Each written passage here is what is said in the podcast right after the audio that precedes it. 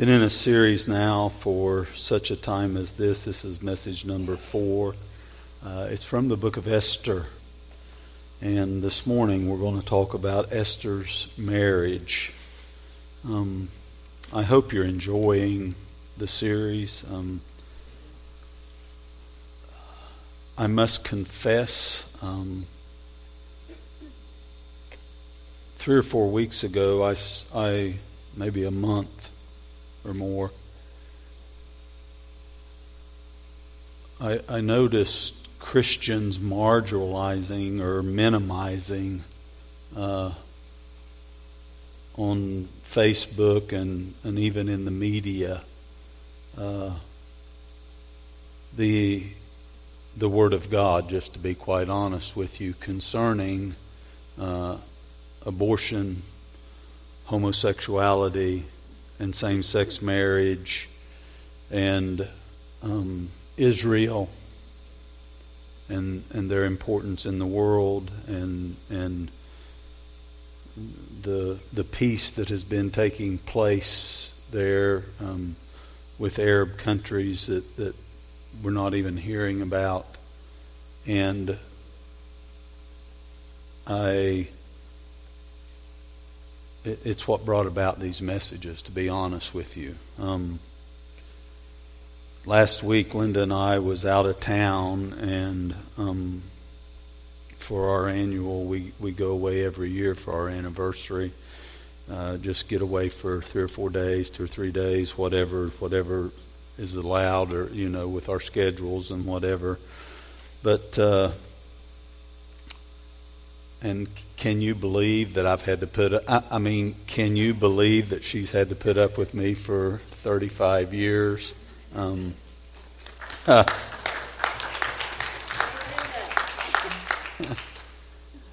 and and I noticed, you know, she she put out yesterday there uh, posted that our marriage, like all marriages, has storms to weather, um, financial illness, loss, kids. Um, but but through it all, um, uh, I, I, think I speak for her. We we both have uh, enjoyed our marriage, and to this day, um, she's still my best friend. Uh, and my confidant we we we communicate well, uh, uh, and and there's not much that. Um, in fact, when when people start completing your sentences, you know you're close. Uh, and and she does that for me often. Uh, one of the reasons, and I, I even say anything about marriage is that uh, I believe traditional marriage in our country is under attack. Um, really, it's it's under attack throughout all of Western civilization, um, and um, to be honest, uh, someone says it's going to be on the ballot in eight days. Uh, I believe that ship sailed 12 years ago, just to be honest with you. Uh, and, and I'm not sure without direct intervention of Almighty God, we will never get back to biblical sense in the term of marriage defined by God that is in Genesis chapter 2 and in uh, Genesis chapter 5. Uh, I personally believe marriage and the home and um, wife, husband, and children was under attack uh, long before the Obama era of same sex marriage came about, and they jailed the little lady uh, in Rowan County a few years ago. Uh, and I believe I can prove my case uh, about that extreme measure. Um, because I believe I can prove in my case that the church, and I, I say that broad, not just big branch church, but the church, the universal church, uh, itself is to blame for the disillusion of marriage and the home. Um, when, when the Pope, and I, I know this is good, when the Pope this week, um, the head of the largest religious, and I say that sparingly, religious uh, denomination in the world, says that, that he, and I quote, uh,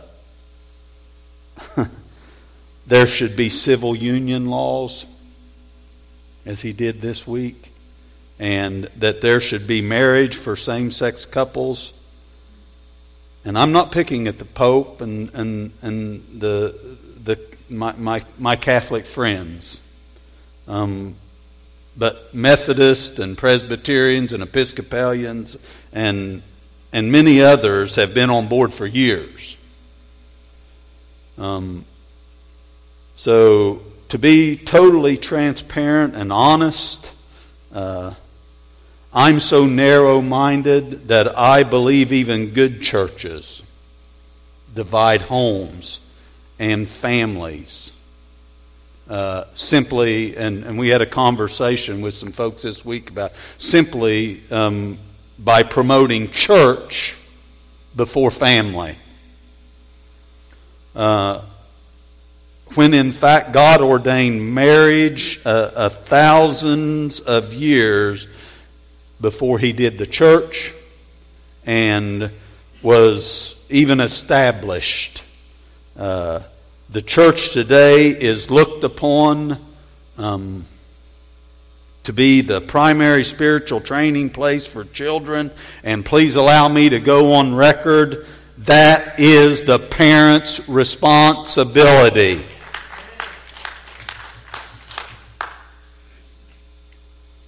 Um, the church can assist, the church sh- uh, and should help, uh, but this generation of parents are going to be responsible for this generation of children and their spiritual condition.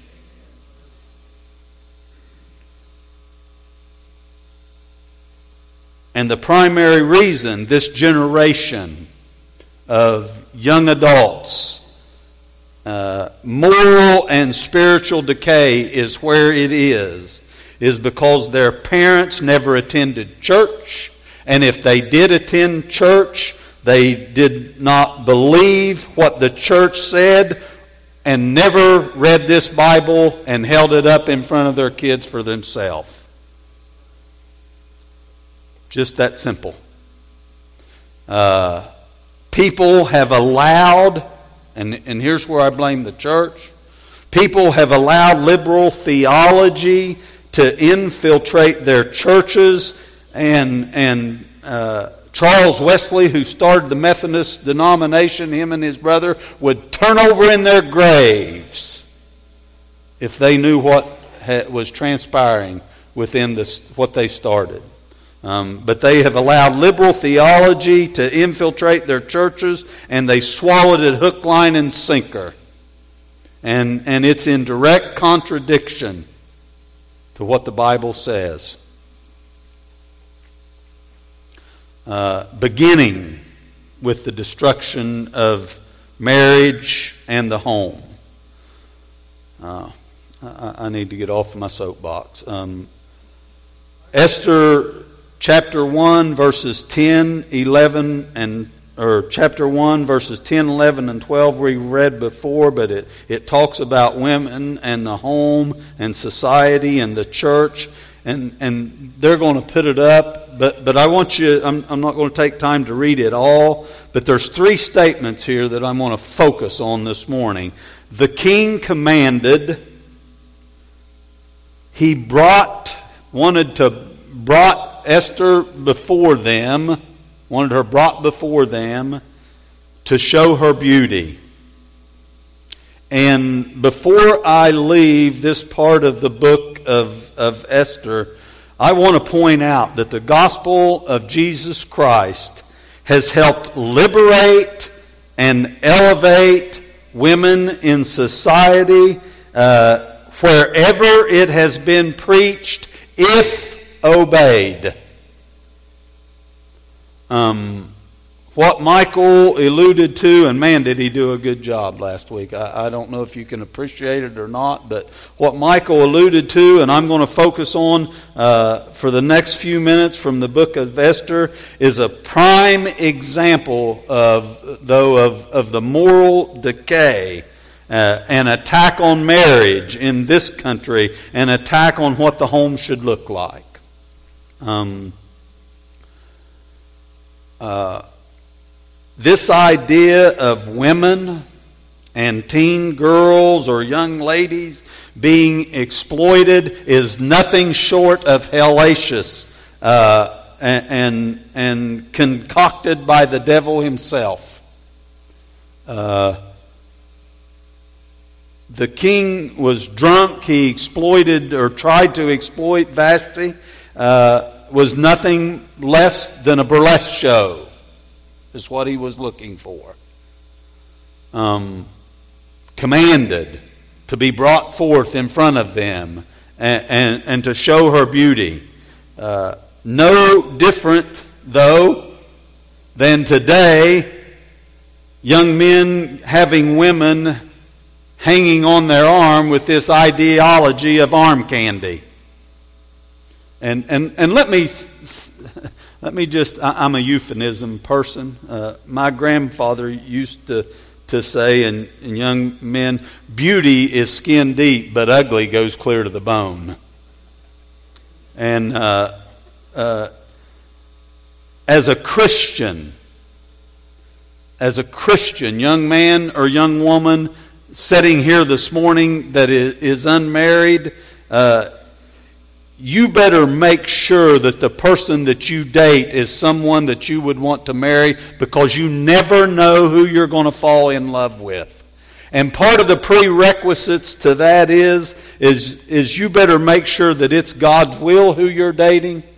You better make sure that what his or her family looks like and what their religious ideology or their Christian ideology is. And, and, and you better make sure that that he or she has trusted Christ as their personal Savior because this Bible speaks clearly about not being married or unequally yoked to someone that is not a Christian.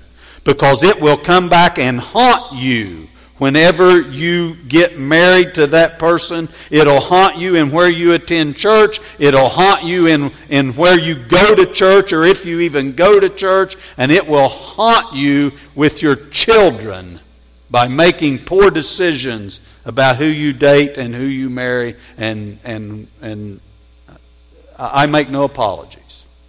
Um,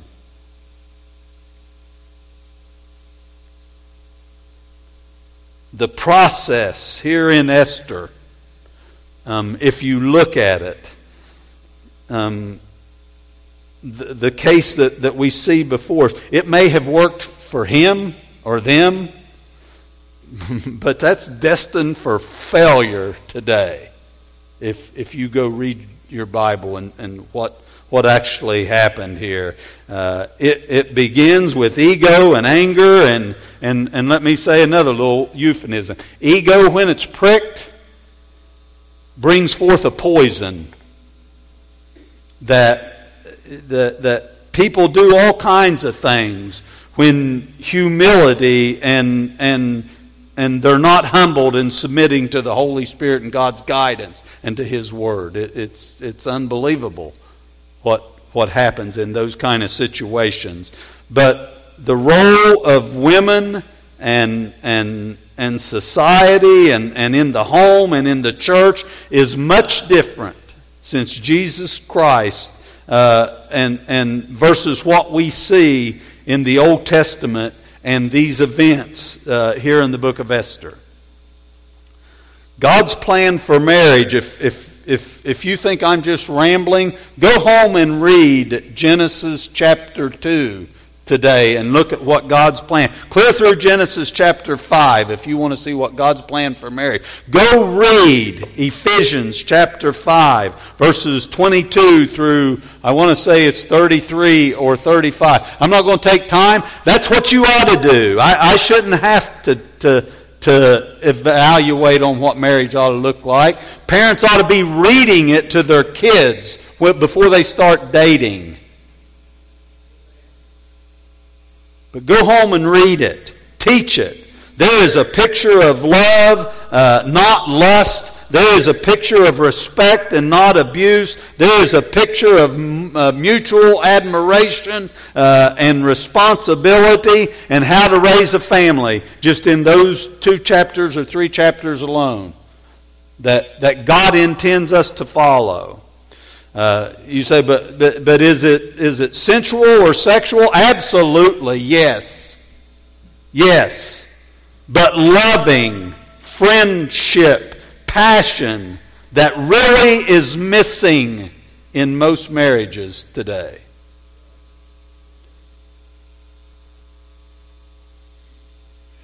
No communication. Uh, I counsel with, with wives and husbands and, and families. And the number one problem is there's, I, I said, if you all talked about, have you talked about the pros? No communication in the home, no resolve of problems that just linger and fester. You put a splinter inside of your finger and leave it alone and, and see what it festers to and you take problems in your marriage and you don't communicate and resolve and compromise and work through them, it'll be worse than your finger. It ends up in divorce, is what happens. No communication. This COVID lockdown, you know, that we went through back in March, April, or May, however long it lasted, it started out being as a love vacation for all these folks. Oh, they thought this is going to be great. I'm home all day, every day. It turned out to be a prison that you was locked up with somebody you didn't know in a cell is what it amounted to. And you say, I, I, I, that's not true. Yeah, it is, because the divorce rate in this country is up 34% since March. 34% since March. Why? Because couples don't know what marriage, home, and family even looks like. And, and, and for me to bash Christians and never talk about it to, to say something about marriage and never preach about it is not fair. So that's where I believe that it's the church's fault. But, but you, you go back and look, we have become a, a, a society of, of working moms and uh, fast food and no one knows how to cook or clean. Uh, and hold on, women. It's all done by a housekeeper.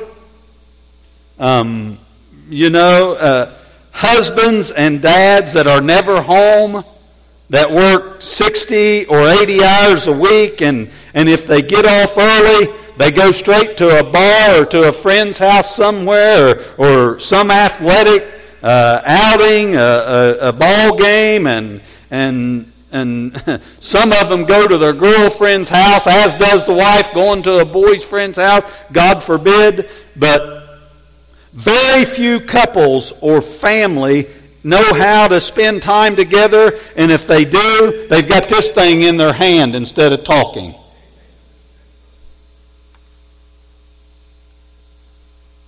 Oh, amen or oh me. It's just a fact. I go sit in a restaurant and, and watch families, not, not just husbands and wife, sit with their phone in their hand instead of talking to each other over dinner.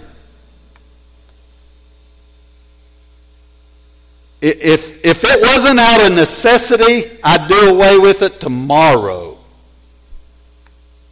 in my life. But that thing replaced nine different devices that I used to have to carry a pager, a, a, a bag phone. Uh, I remember bag phone days, people. I remember my bag phone out the window of the truck standing on top of it of the truck, not on top of the phone. That's what you want to stand on. Standing on top of the truck with the antenna in my hand and, and that bag phone under my arm and trying to talk like that. And I can tell you, it, I put in 93 miles of water line in Scottown, Ohio. And there wasn't a, back then there was no cell service, period. And you had to go up on top of 217 Hill and drive toward the river somewhere to where you could talk on your bag phone. Stupidest thing ever was. But, you know, we, we've uh, we very seldom sit down and have a meal together as a family anymore and, and talk about each other's day and and the kids. They don't have an outlet for their frustration.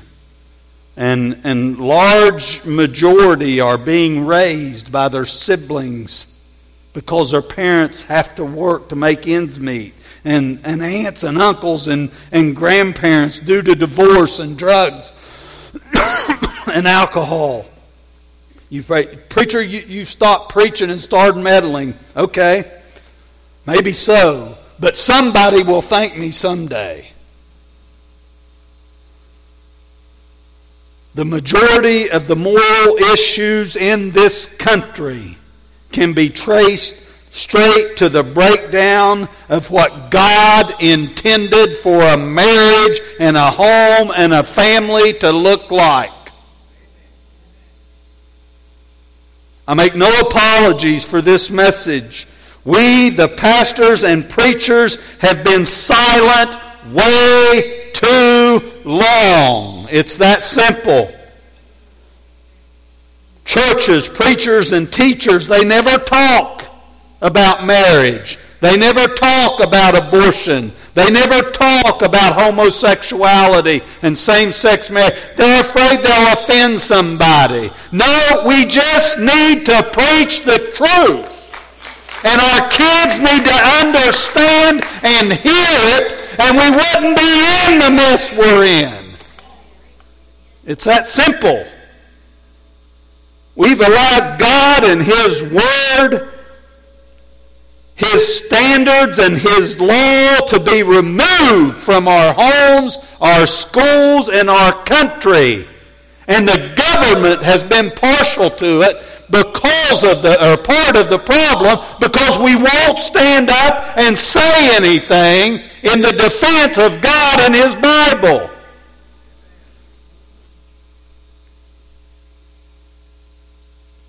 So you're on a soapbox this morning, yeah, I know. I'm not going to come down either. It is for such a time as this that we need to arise and wake up. We, we believe, uh, you believe what you want to. Um, and take the two men out of it. Let's, let's just take the two men out of it, uh, of the equation. We are moving in this country to a socialist, communistic, godless society, and it's on a, a, a, a set of tracks that's running straight into hell itself. If you can't see it, you either refuse or, bless God, you don't care. We are fining and keeping the doors of churches shut uh, all forms of media, all forms of media is biased and propaganda being censored and, and God's word is being ignored. if we don't get our homes in order and our parents teaching uh, our children God's Word and praying in front of them, with and for them, and, and kids and moms and dads attending church, I don't know if we can sustain this storm our country is in. And, and by the way, while, while I'm parked here, um, I do realize that there's a pandemic going on. But let me say to you the more you miss church, the less you miss church. Um, tweet that. Uh, I, I, if you're sitting at home and watching, God bless you, and I, I understand. And there's, I, I, I firmly believe there's a group of people that should not be here because of health risk and, and what's and and to be honest with you, typically we're at pretty much capacity for one service on Sunday morning. Um, but you better be listening and you better be reading your Bible, and you better be teaching your children in the absence of Amanda and these folks that dedicate their lives over here on Wednesday evening. And, and I understand fear, and I understand risk, and I understand faith also. Uh, but I also understand hypocrisy, and so do your kids blatantly doing nothing and walking away for seven months is not acceptable to God. You better be having church at home.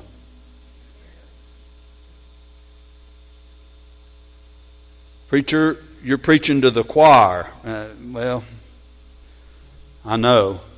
And, and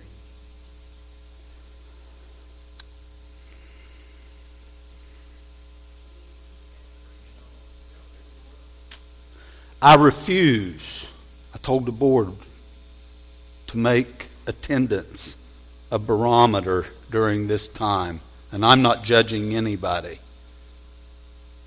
Our county's in red, and, and we're aware of that. And we'd talked about moving to starting classes again, and just don't feel like right now's the, the time yet. Um, it, it's but we can't walk away from God for seven months and not, not love people. And, and they, we all have to be held accountable that we're doing something, if not here. It's, uh, and deacons, I, I, I hope if you're listening this morning that you're contacting your list and, and, and loving on folks through the telephone.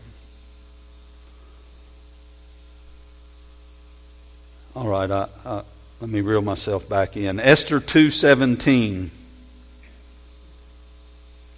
And the king loved Esther above all the women, and she obtained grace and favor in his sight more than all the virgins, so that he set the royal crown upon her head and made her queen instead of Vashti.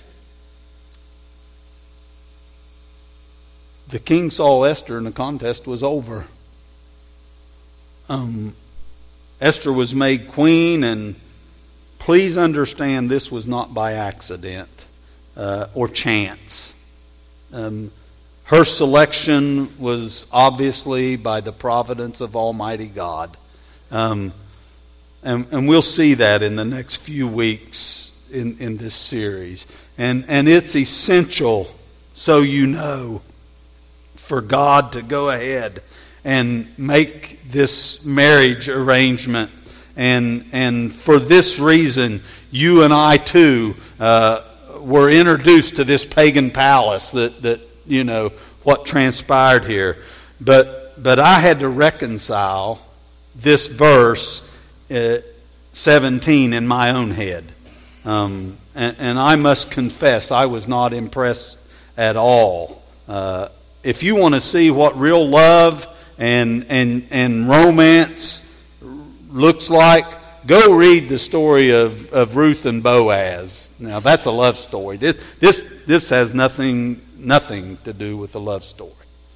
Um, but but I don't find those qualities here in this story of Xerxes and and and Esther. History tells.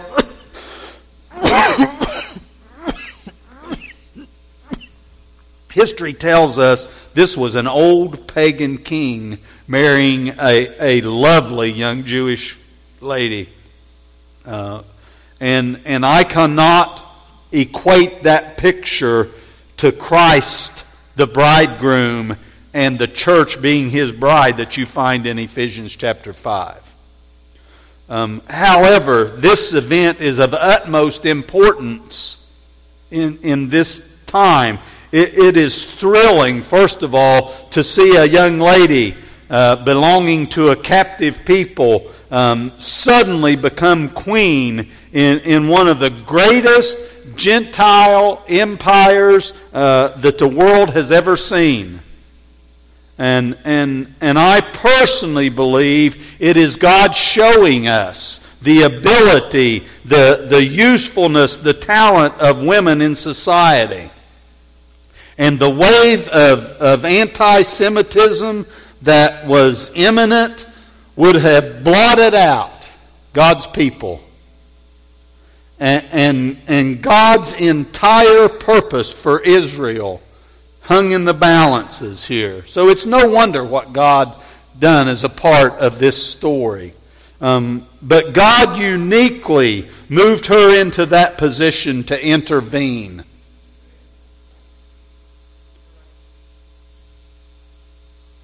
Don't tell me there is no God. Our God that is in heaven knows what's transpiring then, and he, he knew then, and he knows now.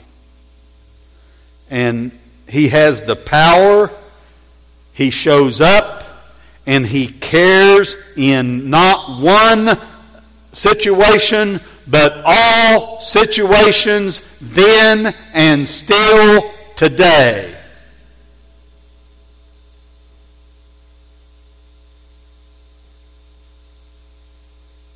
Here's a mess of a pagan's divorce, unjustified, and remarriage,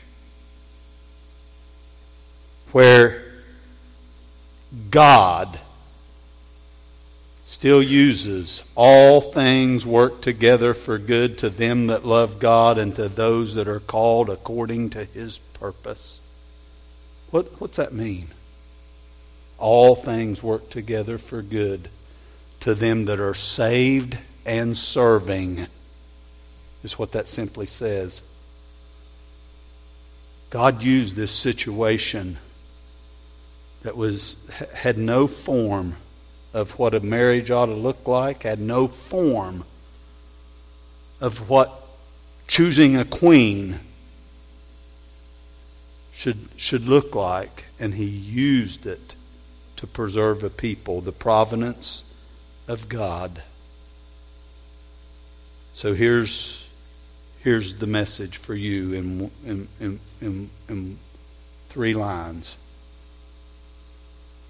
Where is in your life God working? Is it in your need to get saved? Is it in your walk, everyday life, now that you are saved? Is it in your marriage that He's working? Is it in your work, your occupation, your finance? I know you know. Watching online here this morning. I know you know where God's working. You know how I know that? Because the Holy Spirit talks to you as I speak.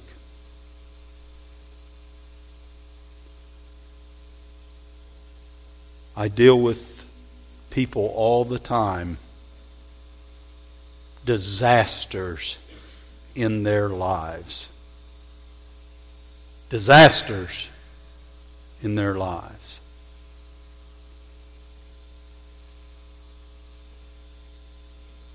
And if they'll listen to the Holy Spirit of God and obey this book and what the Holy Spirit of God says to them, I see them coming back here and standing singing his praises, saying, Preacher, I can't believe what happened or came out of that mess. I don't know what your mess is. This was a mess. And God used it. What's your mess? I'd be seeking his face. I, I would be praying and listening and reading. I wish I could tell you where I see God show up. I got text messages this morning from a young preacher asking me to pray for him. And before I could quit texting, my devotion was the answer to what he needed to hear. I just copied and pasted sent it to him. Do you think God's alive and well? And pushed it out. Folks, God's real. He's here. We just need to listen and obey. Let's stand.